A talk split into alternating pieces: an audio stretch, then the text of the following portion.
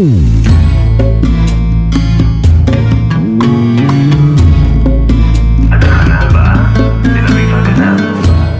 привет! Вы слушаете подкаст «Атахана Аба», где трое друзей пытаются самостоятельно разобраться в израильской истории, культуре, вере и еврействе в целом, и даже пробуют на эти темы шутить. Надеемся, у нас получится, а вам будет интересно.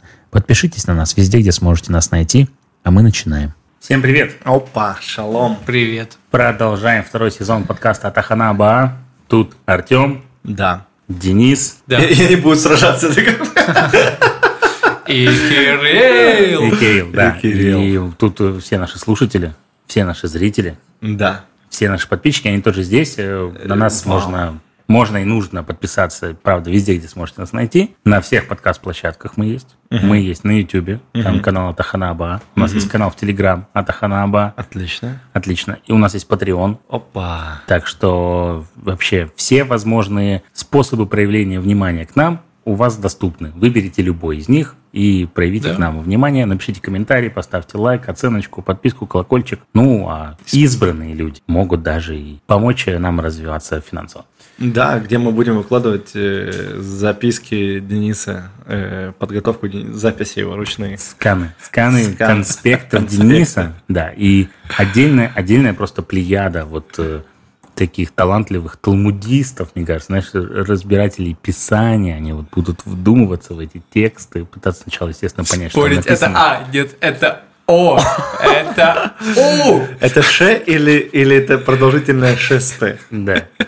Да, мы просто очень любим конспекты Дениса, да. а я обычно конспекты веду в телефоне, вот, э, собственно... э, Нет кон- смысла их Ну, сканировать. хоть своим почерком, типа. конспектность- Да, с- а- а- Arial Black, как бы, А, своим- а Деня своим же даже на меня телефоне пишет стилус своим, есть, своим стилусом. Конечно. А, ты стилусом пишешь? Ну, иногда. Я это видел. Только когда к подкасту готовься. Это очень странно. Нет, ну это просто даже я там скорее ничего не пишу, просто накидываю какую-то информацию из разных источников, потом перечитываю ее и в голове представляю себе примерно, о чем я буду сегодня говорить. Кирилл, это твой первый выпуск во втором сезоне. Да. Как да. ты? Э, Я немного взволнован. Мне кажется, что я не то чтобы очень хорошо подготовлен, но в каком-то смысле я, я знал, ну, я немного разбираюсь в той теме, в которой мы сегодня будем говорить. Э, Изначально, скажем так. Для меня это не было какой-то попыткой окунуться во что-то совсем новое. Вот, и поэтому надеюсь, что все пройдет хорошо. Вы будете говорить про букву А? Я просто не знаю, почему я вспомнил фильм «Кадры», где это эти челы, которые в Google устраивались, и когда там, ну, должен был сдать какой-то там подготовиться к экзамену по, ну, не знаю, вхождению, короче, не по Excel или почему-то. И, и был чел, который там такой все время рядом находился, и который работал на Гугле, и, и он говорит, для тебя, наверное, это типа вообще настолько элементарно, как и азбука. Он говорит, нет, для меня это как буква А, типа, э, то есть настолько сложно, как буква А, ну, типа, вообще был черный. Вот для тебя не, не такое, как бы, знаешь, что Ну, не знаю, настолько- посмотрим. Э, Смотрите, ну я помню, что мы же про обещание, помните, да? М, Кто-то помнит мое обещание? Ну, что вроде как ты не будешь делать, не знаю. Э, Я говорил, Возможно. да, я говорил, что я буду меньше говорить о сионизме. А, ну, то есть, окей. что в целом, да, то есть мои, мои темы не так сильно будут касаться истории сионизма или всяких сионистских деятелей. Ну да. Или еще чего-то, потому что... Грешил мне, этим, Потому грешил. что мне кажется, да, что...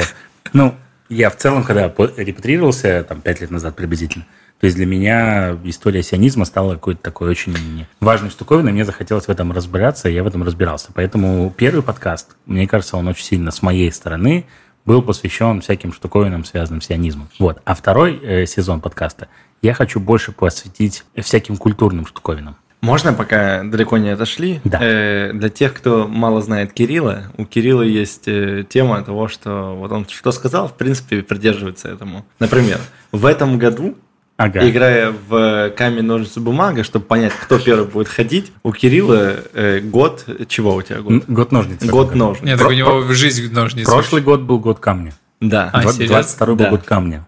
А 23 каждый год раз, если вы вдруг захотите в этом году поиграть с Кириллом, помните, что он выложит ножницы. 23 это год ножниц. Но это, это упрощает. Просто я не люблю такие игры. Мне Скажи, не- пожалуйста, э, сколько раз ты выигрывал с, людьми, которые знаешь- было, но было несколько раз. Ну, когда мы собираемся поиграть в какие-то настолки, и мы определяем, кто будет первый ходить, если правилами не задано, а там написано «выберите случайному». Ну, как бы мы скидываемся, я в начале года всегда говорю, у меня год того-то там. Вот. В начале 23 года я очень четко помню, как мы, мы еще с Сережей, с нашим видеомонтажером играли, и говорю, у меня год ножниц. Вот, и, ну, иногда я выигрываю, то есть это иногда происходит. Это забавно, но тем не менее. Но это проверка на память людей. Э- Это делает твою победу еще более такой, ну, как бы сладкой, да, то есть более типа, ха-ха, я выиграл, хотя вы все знали, что я покажу ножницы. Это шапотон Зихарон э, ножницы. Ну, что-то вроде того, да.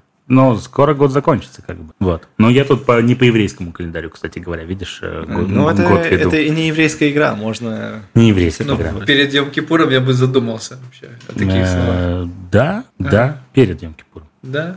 Перед Йом Кипуром. Э, у тебя культурный будет э, Я больше. хочу, да, вот больше какие-то, поговорить о каких-то определенных аспектах культуры. Это в таком стиле, как Тёма говорил, когда говорит, Не, я не. хочу поговорить про культуру. Не, не про культуру, в смысле какие-то особенности А, ментальности, да. традиции или еще чего-то, а про, про каких-то людей, которые как-то повлияли на еврейскую или на мировую культуру, про, про какие-то культурные явления, которые были связаны с евреями и так далее. То есть мне почему-то хочется... ну, я вот хочу посвятить э, свой свою часть э, второго сезона Мгм. вот, вот таким вот всяким Класс. э, Ты как-то, кстати, я помню, вплетал все-таки культуру в свои. Например, про Гутмана ты говорил, который... Да, э, да, про Наума Гутмана. Про Наума Гутмана, который был художником. Художник, И да, он поэтому ты как-то это проявлялось.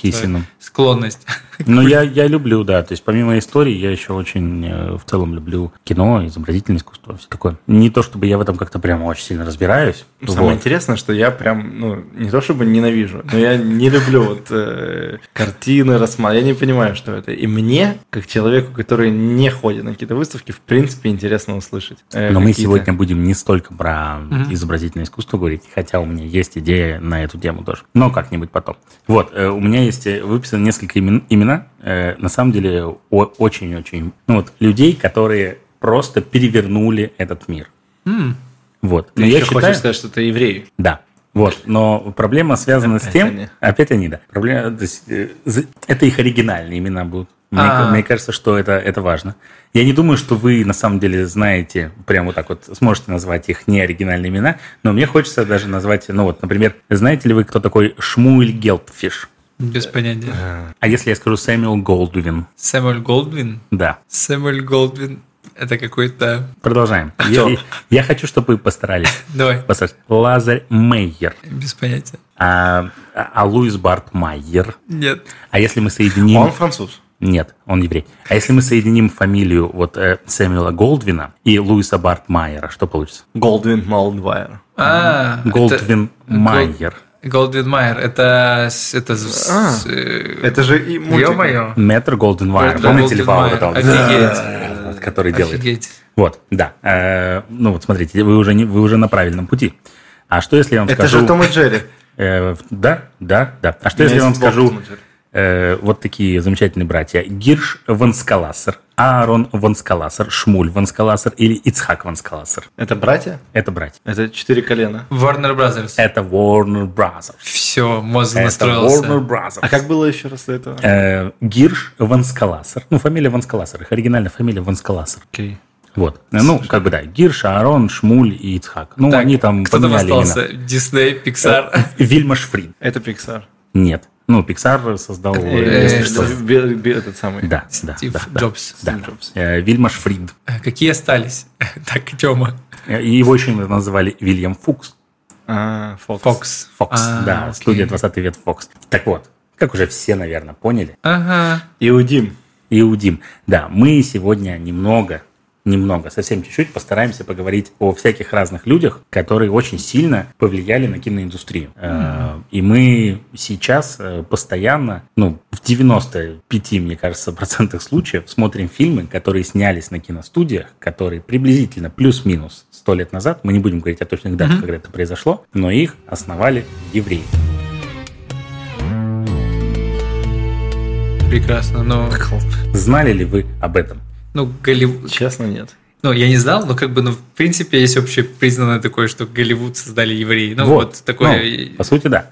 То есть абсолютно все в Голливуде, вот это, это не какое-то преувеличение на самом деле, да, да, но как таковой вот Голливуд, как место даже, как Мгм. еще чего-то, да, то есть это была маленькая деревня в окраине Лос-Анджелеса, ничем особо, по большому счету, не примечательной к началу 20 века, но в какой-то момент туда начинают отправляться, мы сейчас объясним, почему и в какой момент это стало происходить, туда начали отправляться молодые кинематографисты, желающие снимать независимое кино. Вот. И большая часть, существенная часть этих кинематографистов, это были выходцы из э, еврейского народа. Большая часть и, им из есть них. что сказать, типа им есть что сказать. Ну, по факту, это, наверное, те беженцы, которые были там в конце 19 века, которые бежали из э, Польши, Да, и да, да. Украины, Да, России, основном, Германии. Да, большая часть Европы. из них, они родились там, либо в Польше, либо в Венгрии. Ну, вот, э, э, Ви- который Фу- Фукс, он в Венгрии родился, если я не ошибаюсь. Когда еще Австро-Венгрия была, Да, да? когда еще Австро-Венгрия была, да, ну, в венгерской части. Вот, кто-то в Польше, кто-то в территории типа в Белостоке, в Минске, вот Лазарь Мейер родился, предположительно. Ну, где-то около Минска, короче, точно там как-то почему-то особо не, неизвестно. Вот, еще я хочу поговорить про Сэма Шпигеля сегодня. Сэм Шпигель – это выдающийся кинопродюсер в Голливуде, э, именем которого названа э, школа кино и телевидения Сэма Шпигеля в Иерусалиме. Она не случайно так названа, но мы к этому уже в самом конце подойдем.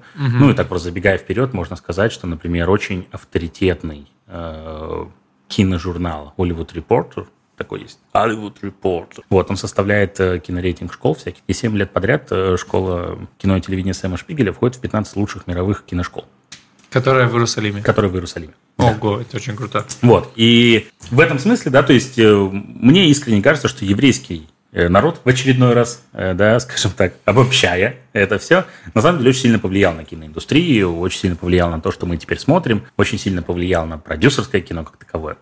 Вот. Но прежде чем мы придем к Голливуду, мне хочется еще вспомнить еще двух людей. А, Они не имеют никакого отношения к Голливуду, они имеют отношение к Российской империи началу Советского Союза.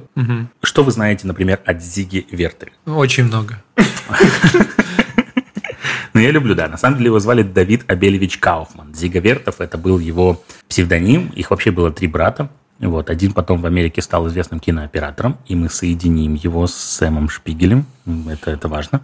Вот. А двое других остались в, ну, сначала в императорской России, потом, э, потом уже в Советском Союзе. И Дига Вертов э, считается э, вообще вот в мировом кинематографе на самом деле, что это первый документалист вообще в истории кинематографа как таковой. Не в том смысле, что документалист, э, по сути, любой первый, э, ну, условно говоря, братья Люмьеры, они Да. были там первыми документалистами, как бы они взяли камеру, поставили и просто снимали. Но важно отделять э, понимание кинохроники. Кстати, прости, но не сняли, как поезд приезжает на станцию. Это не первый фильм, кстати. Это, Не первый, но это- один это- из первых. Да, один. Это Хорошо. миф. первый был выход э, рабочих с какой-то там, с Ага. какого-то завода. Ну, даже взять этот миф, он был более под- подошел под наш подкаст просто. Ну да, ну да. ну да, Хатаханаба, ну да, как ну да. поезд подъезжает Ну да. на станцию. Это точно. Да, ну то есть, э, но в какой-то момент э, человечество начало отделять кинохронику, то есть это где вот как бы кто-то просто снимает какую-то хронику, да, от попытки создать именно документальное кино, где все-таки есть какая-то идея автора, где все-таки, да, то есть есть какая-то ну, там, последовательность монтажа, попытка что-то такое вот сделать. И Дига Вертов, он был дикий такой э, экспериментатор, что ли, да, то есть, который очень любил всякие какие-то вещи, и он, э, ну, например, он был первым человеком, который придумал э, съемку скрытой камерой. Вот, то есть до него, как бы, условно говоря, этого никто не делал. Он был э, первым человеком, который начал вот как раз-таки в кинохронику, в документальное кино в, вставлять огромное количество всякого монтажа. Он снял кино, которое фильм, по-моему, называется «Человек с камерой». Это вообще интересно посмотреть на самом, если честно. Я, ну, как бы его, его реально можно посмотреть, он доступен на YouTube, и это не, не какая-то сложность. Это не мое документальное кино, которое, собственно, он снимал там со своим братом или еще чего-то. Они просто снимали жизнь в Москве в 20-х годах. И ну, то есть это, это настолько, ну, это какая-то просто абстрактная картина, да, в которой, ну, вот внешне нет совершенно никакого смысла. Я не думаю, что там есть какой-то смысл, да, это просто какая-то попытка действительно документализировать жизнь. То есть там просто вот люди что-то ходят, кто-то там на завод пошел, кто-то еще что-то, какой-то там ребенок открывает конфету, ест еще чего-то. И там очень много всяких разных э, техник, которые в то время, ну, важно понимать, что это начало 20 века, они для мирового кинематографа были, ну, как бы революционными в чем-то, да, то есть там, типа, ускоренная видеосъемка, э, чего, ну, как бы, это, мы, это нам сейчас кажется, да, что вот там Сережа может намонтировать, да, все что угодно, ускорить сейчас вот так вот меня очень быстро и собственно, пожалуйста, ускоряй. А в то время, да, то есть важно понимать, что это же вручную все делалось, на пленке, да, то есть я даже не очень понимаю, как. Э, алхимия была. Ну, практически, да, то есть там что-то они там, знаешь, э, засвечивали какую-то часть пленки, что-то не засвечивали, то есть меняя, да, то есть там, ну, как бы то, что ты видишь, где-то они накладывали одну пленку на другую пленку, создавая как бы такой двойной монтаж, где-то еще чего-то. И Дига Вертов, он типа был вот таким вот э, дядькой-экспериментатором, который, по сути, создал, зародил современное документальное кино. Типа, если ты вот смотришь там всякие какие-нибудь журналы, Мгм. не знаю, читаешь какие-нибудь там рейтинги выдающихся каких-нибудь там режиссеров, Мы кино или еще чего-то, вот, то ты всегда убиваешься, да, то есть ты всегда попадаешь в Дигу Вертова. то, Можно я произнесу имя Дига Вертов? Я просто Дзига. хочу зап... Зига. Дзига. Дзига. Дзига Зига Вертов. Я Вертов. хочу запомнить. Если я не произнесу, я забуду. Зига, Зига, Айлюлю. Зига Вертов, все. Все. Да. Например, вот у меня тут написано, что в 2012 году э, в опросе почти тысячи кинокритиков э, британского журнала Sight and Sound. Sight and Sound это что-то, по-моему, с 35 года, с какого-то он выпускается. Типа важный британский журнал кино тоже. Вот. Человек с киноаппаратом занял восьмое место в списке лучших фильмов всех времен и народов. Ну, типа, как бы Да, да, вершина. Вершина. Понятное дело, что, ну, скажем так, современному зрителю, привыкшему в... Ты вообще, ну тебя надо в контексте смотреть, Да, потому то что всего важно, времени и всего. Когда, типа, ты смотришь на это просто, ну, как вот ты хочешь посмотреть кино, да, я понимаю, что человек современный такой, да, он собирается, такой, я хочу посмотреть кино, садится удобно, берет попкорн там или, я не знаю, еще что-то, включает телевизор, и в целом, ну, то есть э, без какого-то исследовательского интереса, ну, я не думаю, что это может У меня есть посмотреть. личный пример просто. Я А, помню, да? я, я тоже открыл, открыл какой-то рейтинг и смотрю, там типа восемь с половиной. Это в каком-то на первом месте фильма. Я не помню, как его Беллини, Филини, Феллини. по-моему, да? Ну, есть Фи- Феллини. Феллини, Феллини по-моему, есть. восемь с половиной. Ну вот он в каком-то там первое место. Я включил и думаю, что за вообще? А я тут просто что я за себя скажу, что я люблю какие-то вот обычные нормальные фильмы, но не какие-то такие Пшат. Пшат. Пшат. Ты фильмы Пшат? каверные такие, особенными какими-то такими, ну вот, вот нормальный фильм, вот какой-то голливудский, простой, без какой-то... И поэтому я см- смотрел немного, думаю, ну, я, значит, не врубаюсь. Ахипшат. Ахипшат. А ты что любишь? И что я люблю смотреть? Мне нравится, честно, вот мало такого я видел, но какие-то глубокие комедии. Не комедии, Мгм. где пытаются смеяться над гениталиями, а комедии, ну, где это может быть это такой там даже- Ну, вот один плюс один мне сильно нравится, ну, к примеру. Это не то, Мгм. чтобы это идеально самый лучший фильм, который я смотрел, но просто направление такое где реально юмор э, не примитивный, э, не очевидный. Возможно, связано с тем, что я какое-то количество лет посвятил КВНу, и любой примитивный юмор мне не нравится. Угу. Вот. Я вообще не понимаю, А зачем чего, так в в КВН ж как раз э, Ну, последние годы, как- Шат. там как раз Там очень-. Не, ну просто э, шутки над тем, что ты голый. Я не знаю, какие-то такие тупые шутки, которые вообще не смешны. Ну, ты любишь Монти Пайтон, да? Да, да, это крутые ребята. Ну, мне кажется, Вот это... это идеальная походка, помните? Это Да, да, да, просто Министерство дурацкой походки. Вообще эти ребята крутые. Ну да, но у них типа вот тоже не все, потому что они настолько... вот я смотрел- смотришь, я не знаю, Я вообще не, смотрел не какую-то запись, что у них есть фильм про... Поиск э, священного Грааля? типа? Нет, нет, нет, про то, что... Шутка, а, самая смешная шутка. Да, да, да, да. Когда- когда когда все убирали. Это гениально. И у нас же новый сезон. А в новом сезоне мы говорили, что мы что-то придумаем новое. Правильно? И это первый номерной выпуск нового сезона. Потому что прошлый у нас был ну, такой просто спешл про Рошашана. И мы придумали рубрики. Надеюсь, что мы их придумали. Вот. Но мы их будем тестировать. Слышите, там хлопаются. Уже, да. Мы будем тестировать рубрики. И вот моя рубрика, она будет называться «Правда или вымысел». И я предлагаю вам э, на выбор два факта. Вот. Один из них я нашел. У меня есть для него чистая ссылка. Там как бы конкретно могу прям показать, что это я не выдумал. А другой я выдумал. Так. Вот. И я вам сейчас э, их расскажу, а вы попытаетесь угадать, что из этого Я- правда, а что не вымысел. Я так любил игру «Правда или ложь» это на, на телефоне, просто была Ну, очень да. популярна. Да. Давай, Давай, Да? Давай. Давайте. огонь. Итак, э, факт номер один. Э, в китайском городе Харбин, э, который долгое время... Ложь. Харбин в Китае, конечно. Это Вьетнам. Ну вот, в китайском городе Харбин э, он долгое время управлялся Российской империей, еще в конце 19 века, в начале 20 века. В общем-то, там это было частью, как таковой, э, сфер влияния Российской империи. И из-за этого там жила достаточно большая, э, обширная такая еврейская община. И она жила там вплоть до сталинских времен, то есть даже еще там, половину 20 века, потом уже Китай начал переселять э, евреев, э, собственно, обратно в Советский Союз. Но из-за того, что там евреи долгое время жили, Харбине до сих пор сохранилась э, традиция, что общественный транспорт э, там не ходит по субботам. Ну, то есть вообще как бы на, ни- никто как бы не ездит вообще вот по, по, по субботам, ну, как бы, типа на транспорт. Окей. Э, Вторая, вторая история. В Исландии в средние века был один монах. И этот монах, ну, вообще в Исландии было модно как бы, писать саги всякие такие, да, то есть о похождениях всяких разных там, бравых викингов, еще чего. И вот этот вот монах, он э, взял и пе- переписал э, книгу Маковеев, историю Хануки, да, то есть на, в такую в сагу, где там какие-то викинги были, еще чего-то, все такое, то есть немножко переписал ее под некие современные реалии, когда э, исландцы типа были то ли независимыми, то ли они хотели быть э,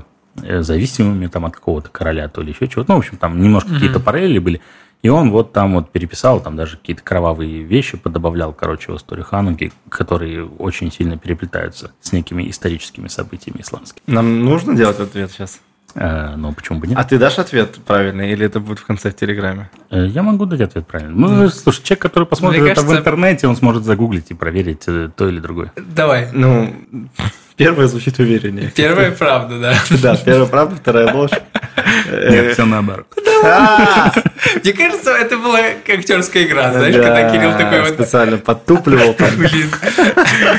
Нет, все наоборот, но в Китае действительно был город, есть, до сих пор город Харбин, там действительно была большая еврейская община, и действительно как бы были процессы потом переселения обратно не только евреев, но и советских граждан оттуда э, к Сталину, к сожалению. Всех. Есть очень крутой подкаст Харбин про это, можно послушать.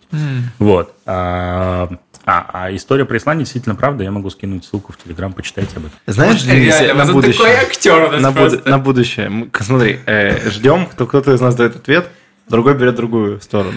Нет, ну он просто так Но- уверенно и, и- и вот правдоподобно рассказал первую, и вторую вот Такую, э, да, да. Ты просто... Ну, посмотрим, что будет в следующий раз. Да, да, да. Но мы поняли уже Спасибо. подход, нам будет Спасибо. легче. Погнали Спасибо. дальше. Погнали. Продолжаем.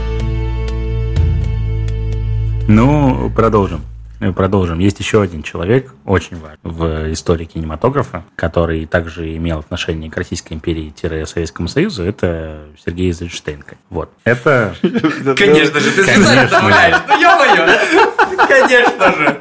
Он, знаешь, когда типа говорит... Не, ну ладно. Хорошо, конечно же, не конечно. Но Сергей Эйзенштейн снял... Ну вот тут, вот смотри, вот если ты сейчас возьмешь в интернете, откроешь и напишешь там, например, 100 там, лучших фильмов или там 100 фильмов, которые нужно посмотреть перед смертью, или что там, ну, всякие вот это вот штуковина, типа там, там, не знаю, 100 лучших фильмов 20 века, там, лучшие фильмы Да. по выбору каких-нибудь кинокритиков. Я почти уверен, что в какой-нибудь там топ-10 они будут, этот фи- фильмы, фильм «Броненосец Потемкин» Эйзенштейна будет находиться. Вот. Почему? Э, Во-первых, ну, все-таки важно понимать, что э, тут, тут важно сказать, что Эйзенштейн, в силу того, что он жил в Советском Союзе, был, в общем-то, таким коммунистическим дядей, вот, снимал достаточно пропагандистское кино, иде- ну, идеологическое кино, скажем так. Но было про борьбу буржуазии, э, не буржуазии, а борьбу пролетариата с буржуазией, скажем так, да, про идеологически верные коммунистические всякие ценности и все остальное. Но мы, если от, отставить в сторону идеологию и посмотреть на форму и на то, что он делал, то считается, что Эйнштейн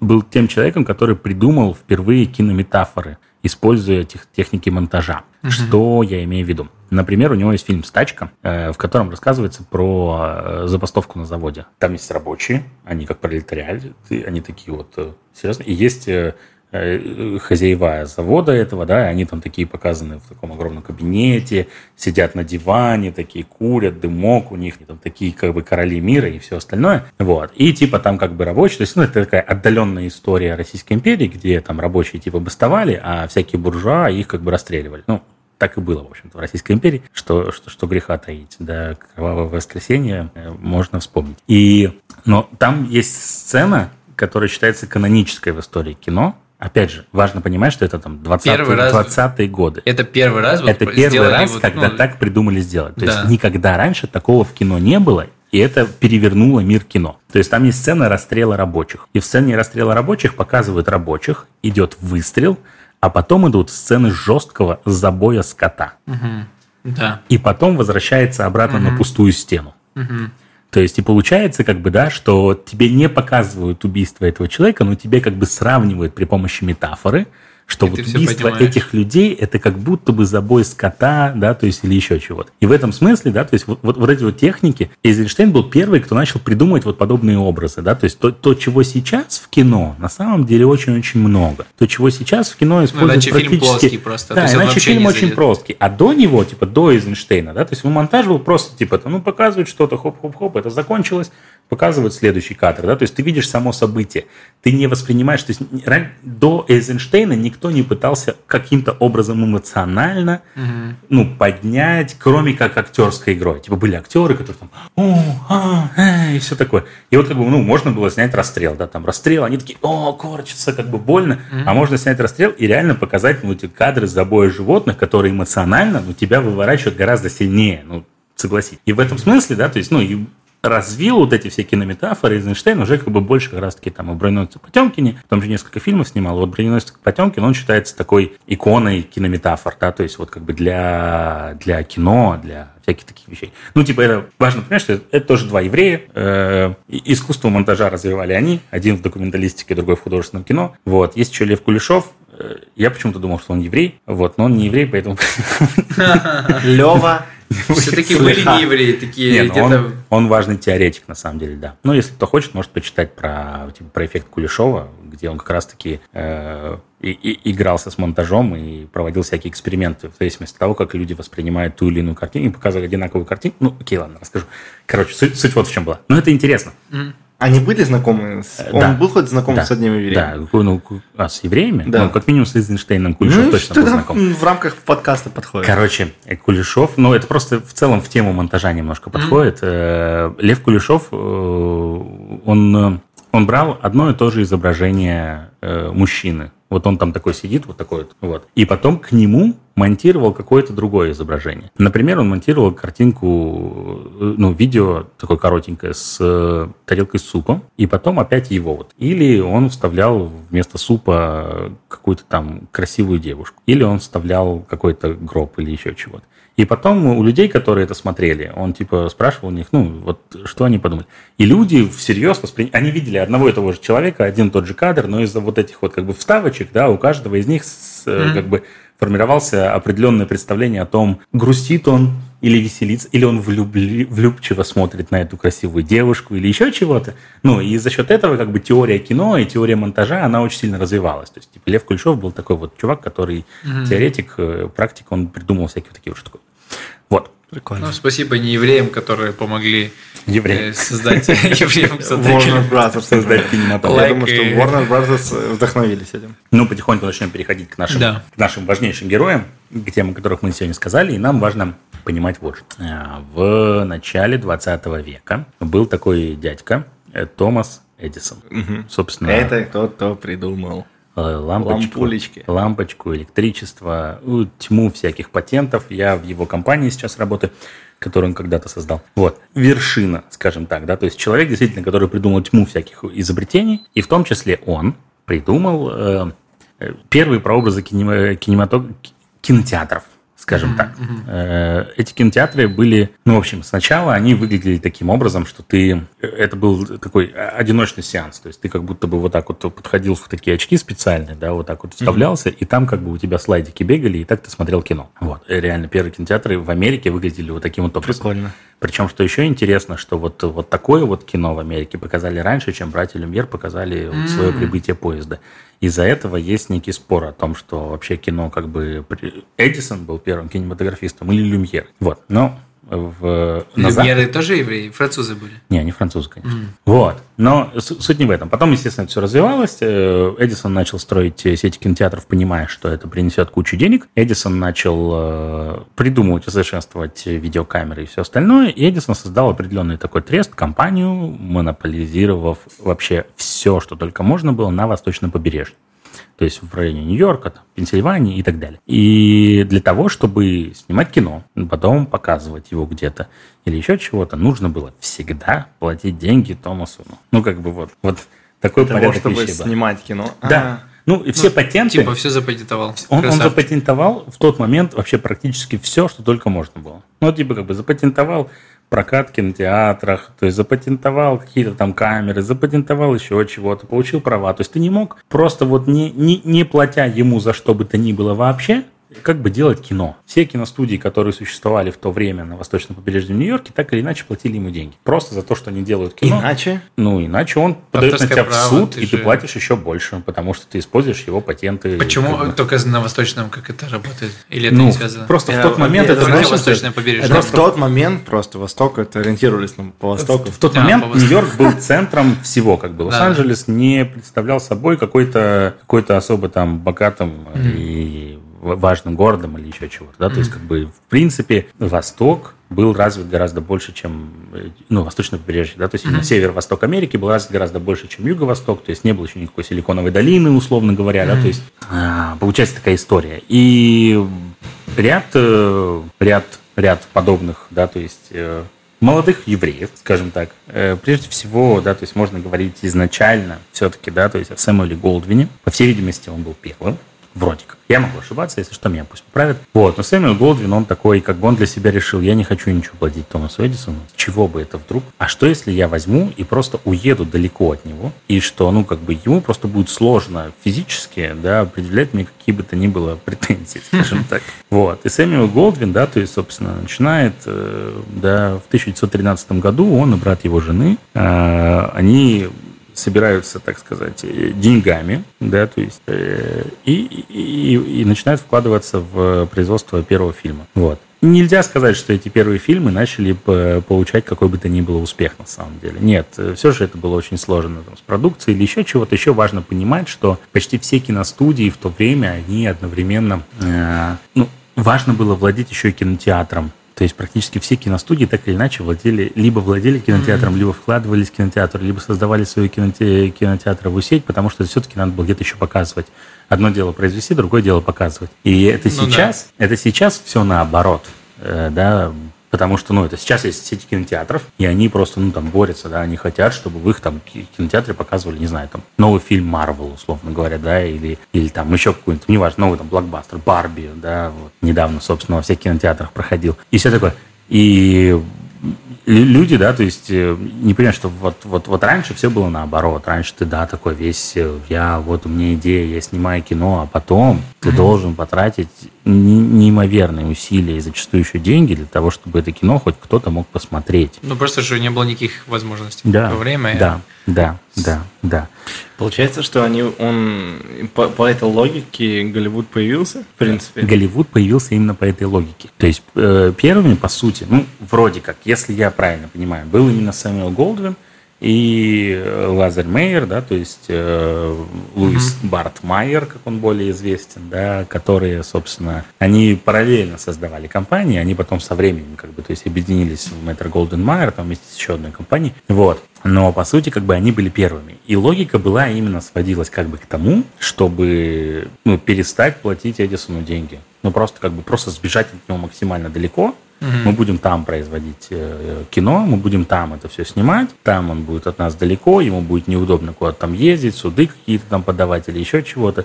И там мы, собственно, начнем это все делать.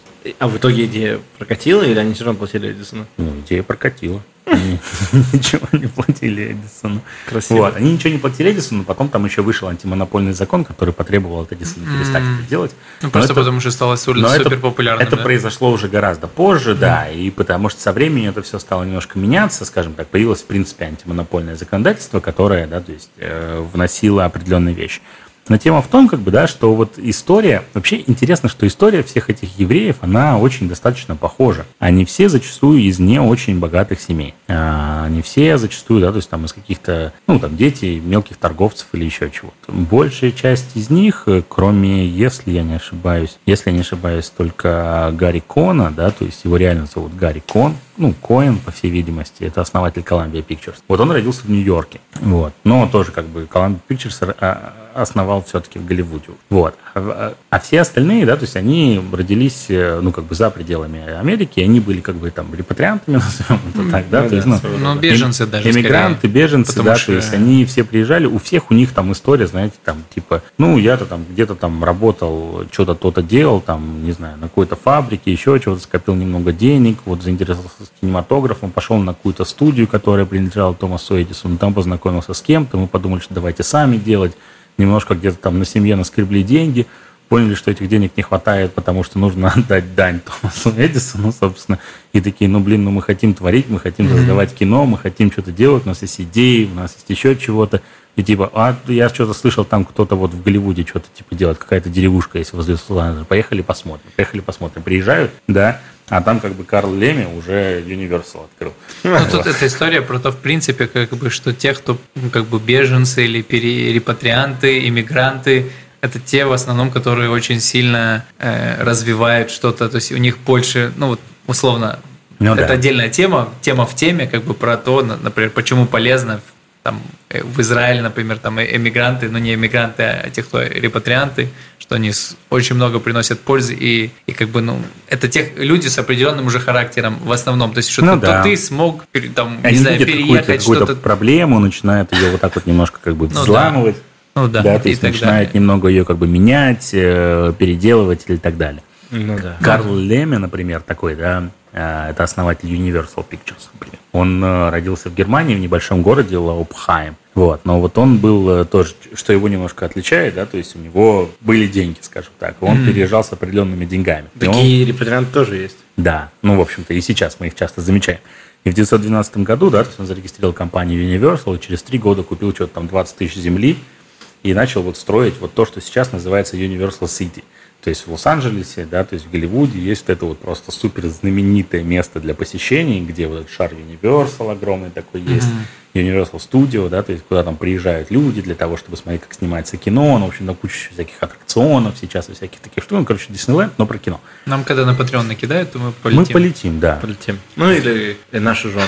Э, Нам же Когда им на Patreon накидают. И еще, что интересно, Карлеми был очень еврейским таким человеком, потому что, несмотря на ну, колоссальный успех того, что он делал, там, Universal Pictures на тот момент ну, считалась просто эталонной компанией, ну, до сих пор, в общем-то, по большому счету. Вот, но он э, воспринимал все это как семейный бизнес. У него там что-то 70 членов семьи работали, в Universal Pictures. Когда он заканчивал работать, он там, по-моему, своему племяннику передал управление этой компанией. Ну и, в общем, типа там во, все, во всем руководстве, там все первые продюсеры у него в Universal были, короче, типа какие-то там его дяди, тети, племянники, Прикольно. третьи там сыновья, еще чего-то. Но это сила нашего народа, ну, вот в этой какой-то когда один поднялся, надо вытащить всех, всех остальных вот так вот, да, то есть как бы, вот, и, ну, это какая-то такая очень интересная история, вот. Ну, вообще это удивительно, конечно. Да, и про Карла Леми еще интересно сказать то, что он в какой-то момент открыл в Германии до, ну, там, после э, между, скажем так, Первой мировой, Второй мировой, да, то есть э, открыл представительство своей компании для того, чтобы в том числе в Европе начинать снимать кино. Вот, потом, когда в 30-е годы в Германии пришли к власти нацисты, он такой, ну, он как бы понимал, что происходит, то есть у него не было никаких странных сомнений, еще чего-то, и он начал постепенно все это сворачивать, а все деньги, которые там были, он тратил на то, чтобы э, еврейских жителей из вот этого региона, откуда он родился, короче, чтобы их вытаскивать в Америку, и типа там все деньги практически, которые uh-huh. вообще были в Европе у него, да, то есть он, в общем, потратил на это, и на самом деле очень много, угу. очень много, да, то есть э, денег на это э, потратил. Адольф Цукер родился в Венгрии, он основал компанию Paramount Pictures. Вот. И тут, э, да, то есть, ну, это как бы тоже, да, то есть интересная история. Вот, причем он сначала все-таки пытался это сделать в, в Нью-Йорке. Угу.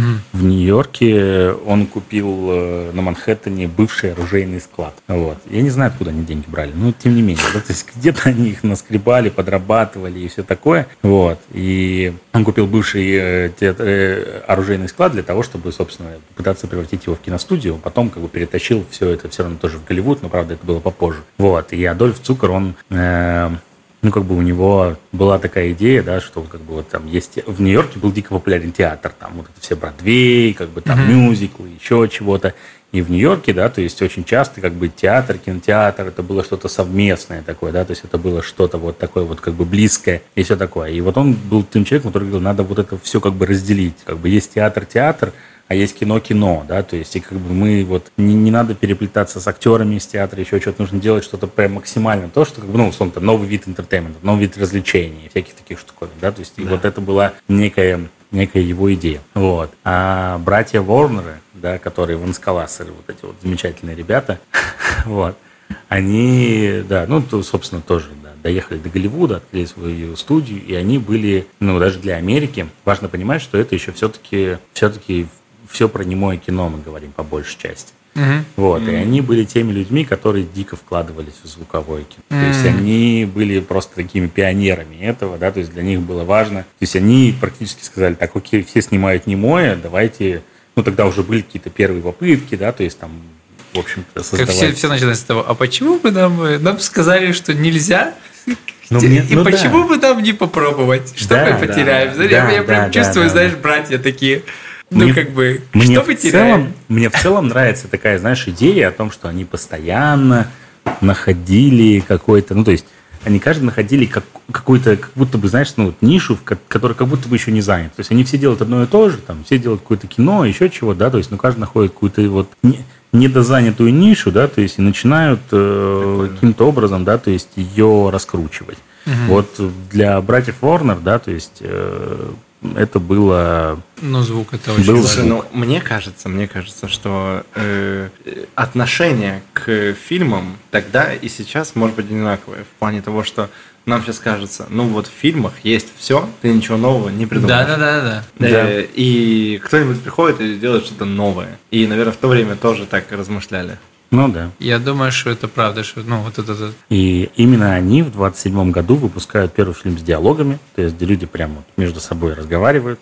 Вот. Да ты шо. Это просто, ну, как бы Фильм называется «Певец джаза». Ну, я его не смотрел, я не думаю в целом, что он как бы в каком-то смысле с, такой, с исторической точки зрения, со следовательской, понятно, что это интересно. Вот. И они были такими вот первопроходцами. Потом со временем, как бы, да, они становятся дико успешными, выкупают самую крупную сеть кинотеатров, э, выкупают потом одного из своих там самых главных э, конкурентов э, с восточного побережья First National Company – ну, в общем, как бы, то есть со временем Warner Bros. становится просто такой одной из, одной из величин. Тоже бы, такая и, империя. И, и, и, и до сих пор, в общем Ну, сейчас самая главная империя это Дисней все-таки, потому что практически все это принадлежит Дисней.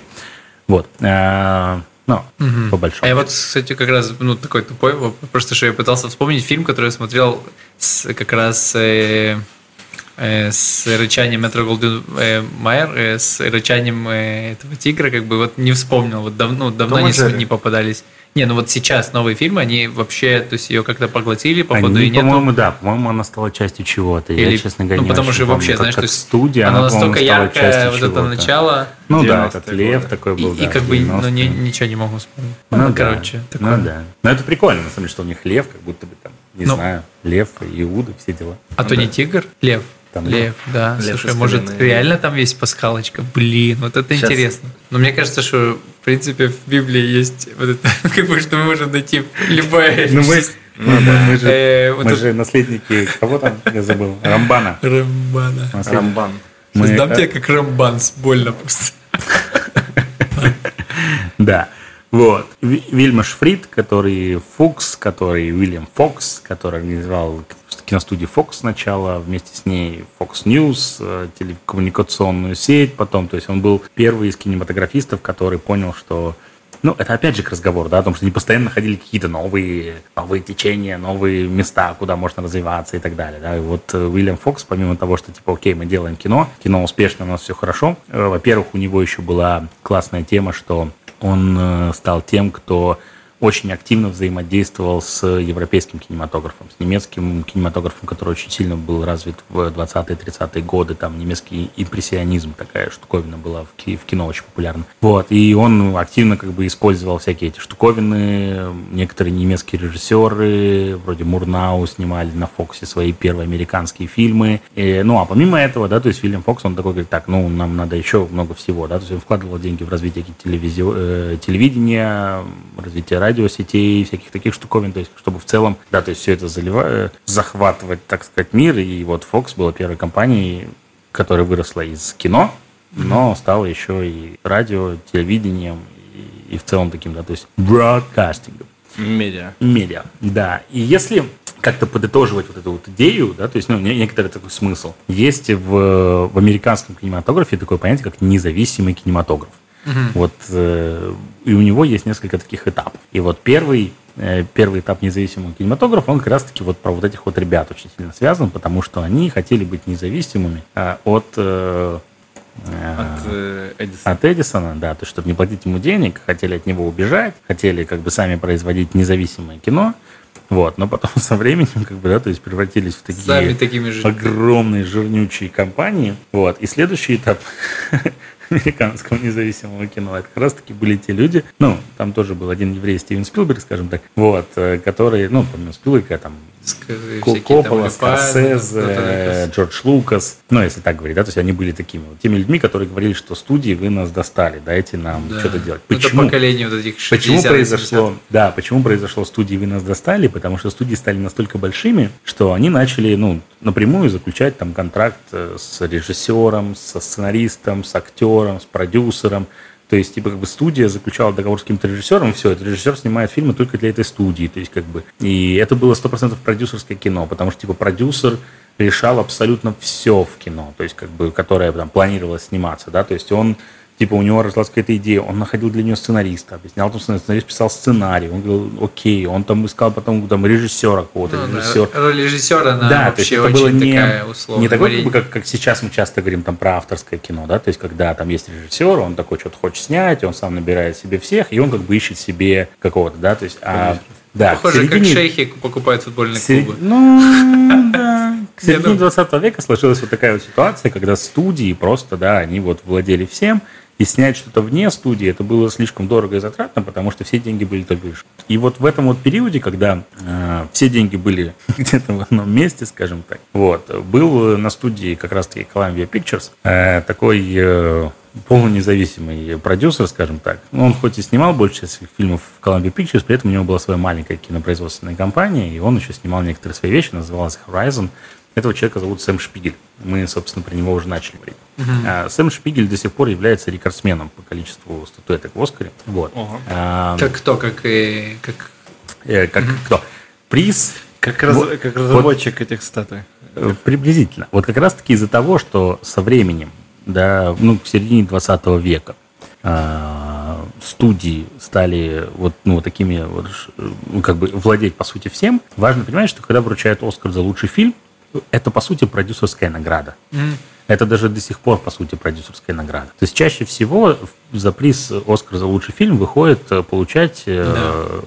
именно продюсер. Ну, ну, обычно там сейчас уже, конечно, коллектив, Режиссер. там они как бы вместе выходят. Но в целом это считается, если это, конечно, там не авторский какой-то фильм, там, опять же, не Спилберг, который он и продюсер, и все сразу обычно, вот, э, то чаще всего выходит именно как бы, да, продюсер, и считается, что это продюсерская награда, потому что он как бы, то есть человек, который создал все. И собственно, Сэм, Сэм Шпигель был продюсером на студии Columbia Pictures. Э, он снял три просто, ну, умопомрачительно популярнейших классических американских фильмов, которые до сих пор как бы на самом деле известны не только даже в кинематографических кругах. Это фильм «В порт», э, «В порту», э, фильм Лоуренс Аравийский в 63 по-моему, году и фильм «На реке, на реке, на реке, на реке». Сейчас я скажу.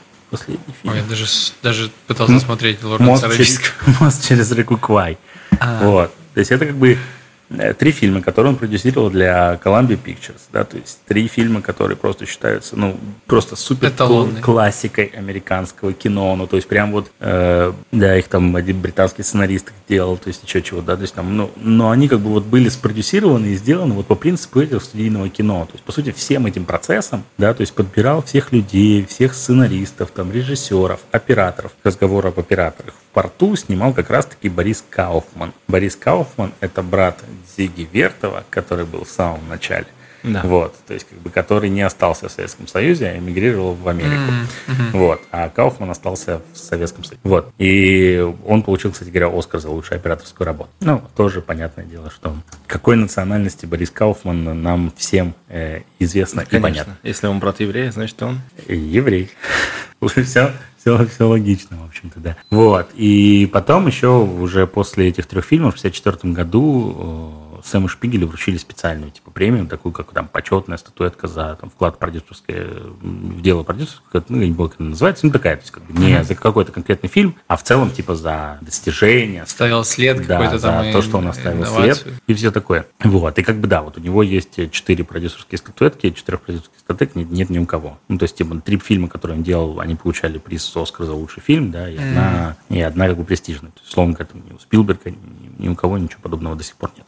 Вот. И, и это ну, это вершина до сих пор. То есть Сэм Шпигель, э, ну, он снимал вот самых крутейших актеров типа того времени, да, там всяких, ну, я не знаю, там Хамфри Богарта, например, да, то есть всяких там, ну, реально, людей, которые вот прям были иконы американского кинематографа конца 50-х, 60-х годов. Просто вот супер-супер классик. И Сэм Шпигель, э, куда же без сионизма, да, он, в общем-то, имел очень тесные связи с Израилем.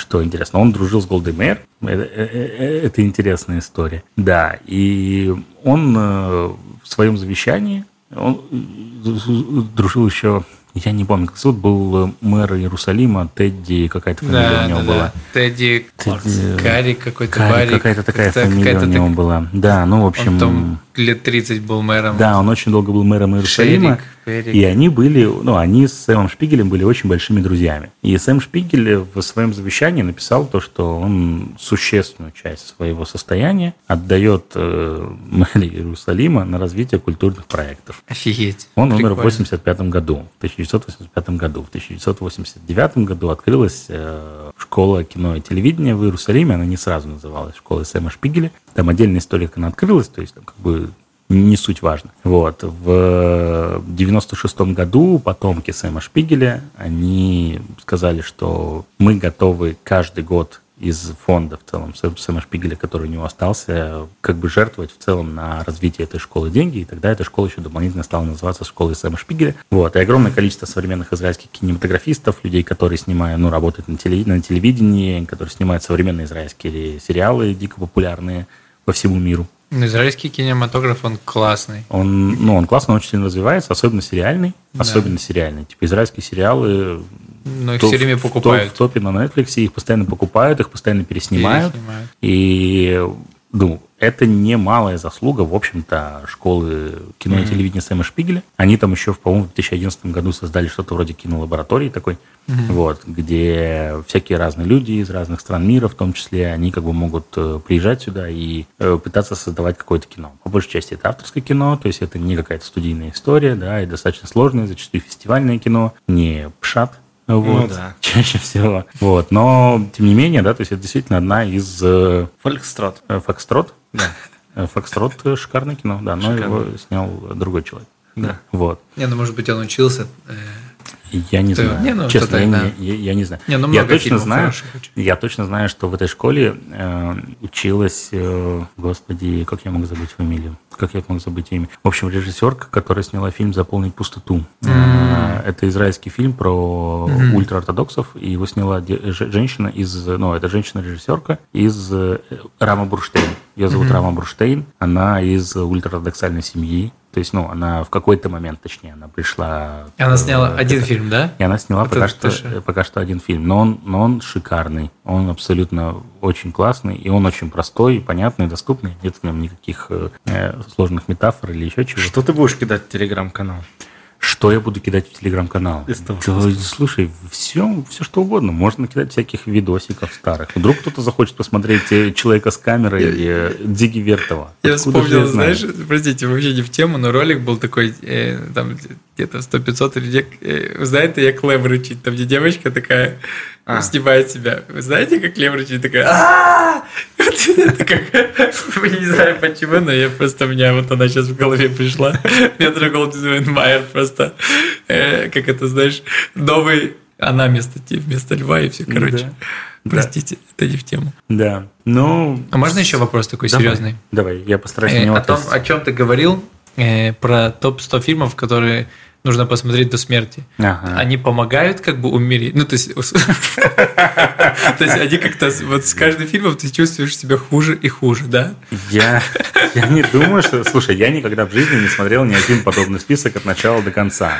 Серьезно А, хочешь ответить на мой вопрос? Хочешь, конечно, хочется выжить. Хочется выжить. Я думаю, ну, искренне мне кажется, что многие из этих фильмов достаточно сложно смотреть современному зрителю. Э, Просто, ну, в силу того, что они снимались очень давно, и сейчас зачастую это может выглядеть немножко так как-то примитивно, в том числе технически примитивно, сценарно где-то даже примитивно, да. Ну, Вот, просто но- разный взгляд у кинокритика и у э, обывателя. да, но если рассматривать э, это с точки зрения исследования, то мне кажется, конечно, это интересно, и, конечно, кто-то захочет это посмотреть. Ну, я смотрел некоторые фильмы Штейна, вот, когда-то, когда очень интересно. Я пытался посмотреть камеру с человеком Зиги Вертова, но там минут 10-15, наверное, смотрел, то есть так, чисто про лист. Ты реально понимаешь, что это что-то очень крутое для того времени, но, ну, как бы, нет. Я смотрел Лоуренс Аравийский, я не досмотрел, я смотрел в порту, в порту играет Марлон Брандо прекрасный. Вот, это, это правда очень крутое классическое американское кино. Я тогда ничего не знал о Сэме Шпигеле, когда все это смотрел. Это было ну, много лет назад, когда в целом мне было интересно смотреть всякие старое кино. А, так что, не, мне в целом кажется, что смотреть старое кино – это очень классно. Кстати говоря,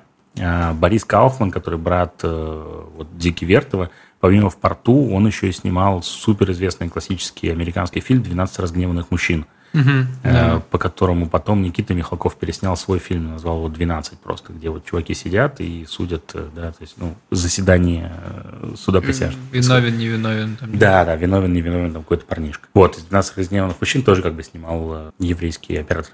Ну, есть, Ну, тут, если честно, всегда фильм заканчивается голливудский. Ты просто смотришь И вот этих, можно э, найти, да, кто там. актеры, режиссеры, все.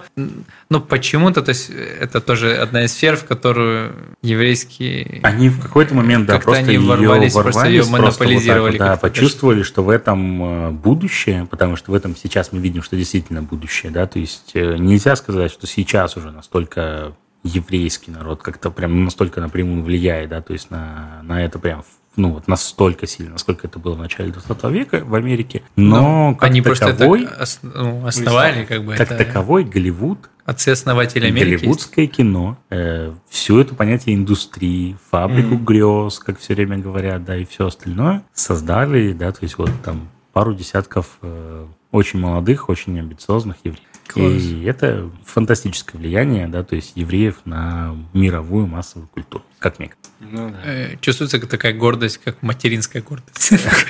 Как э, мой сын. Внучатая гордость такая, скорее, потому что мы их внуки. А, Будем заканчивать? Да. Давай. Ты думаешь, какая кнопка, да? Вот это. Вот так. Ты, все забыл. Ты опять все забыл. Я все забыл. Спасибо вам большое. Да. Кирилл, И спасибо. Я надеюсь, было интересно. Ну, Э, это прикольно. Бортов.